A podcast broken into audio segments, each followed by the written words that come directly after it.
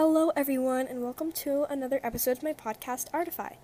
I'm your host, Natalie, and before I get into this episode, I had a few things I wanted to say.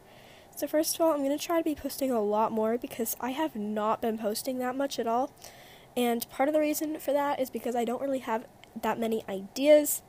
And then another reason is because I am trying to put more effort into my episodes, but sometimes, you know, it's not working.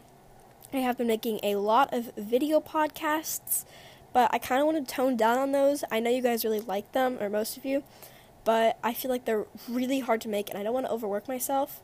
I'm going to get more content out, and then also only Spotify listeners can listen to them, so, or, you know, can like watch them. So I think that is, that might be a little frustrating people who don't listen on Spotify. So if you have any suggestions for episodes video or non video, then leave them in the comments below because, yeah, I really need some episode suggestions. I know I've gotten a lot. I just, I really, I'm really trying to actually do the episodes that are suggested. And so please comment them on this episode. Alright, let's get into the episode. The following segment is brought to you by Artify Advertisements. With Artify advertisements, you can advertise your Roblox group or podcast for free. To find out more, read the description or check out my most recent episode. Do you want to listen to a podcast made for teens by teens? Then listen to Teen Debates.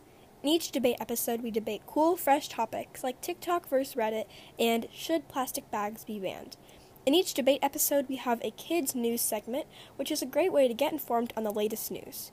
We also have tons of mini series, so listen to Teen Debates on Apple Podcasts, Spotify, or wherever you get your podcasts. This episode is all about line art. The small outline of a drawing, so subtle yet so important. Do you ever draw a great sketch that you're really proud of? But once you get to the line art, it looks terrible. Yeah, me too. So, in this episode, I'll share some of my tips to make your line art look better. The very first common mistake I see people make in line art is using the weight of the lines incorrectly or not giving your lines weight at all. Sometimes it can be hard to do this, especially if you don't have an Apple Pencil, because Apple Pencils have something called pen pressure. Pen pressure varies the thickness or weight of your lines, creating nicer looking line art. Basically, the harder you press with your pen, the thicker the lines will be. Think of a brush pen or a calligraphy pen in real life. You can create both thick and thin lines in one stroke.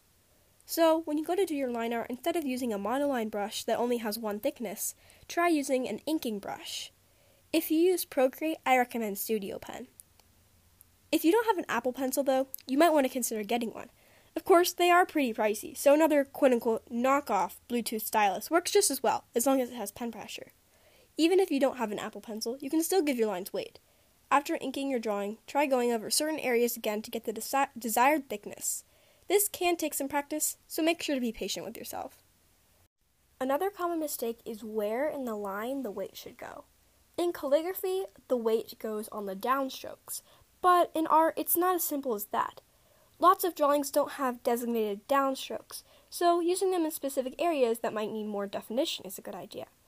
Areas that would typically have more weight are better areas. It's sort of hard to explain.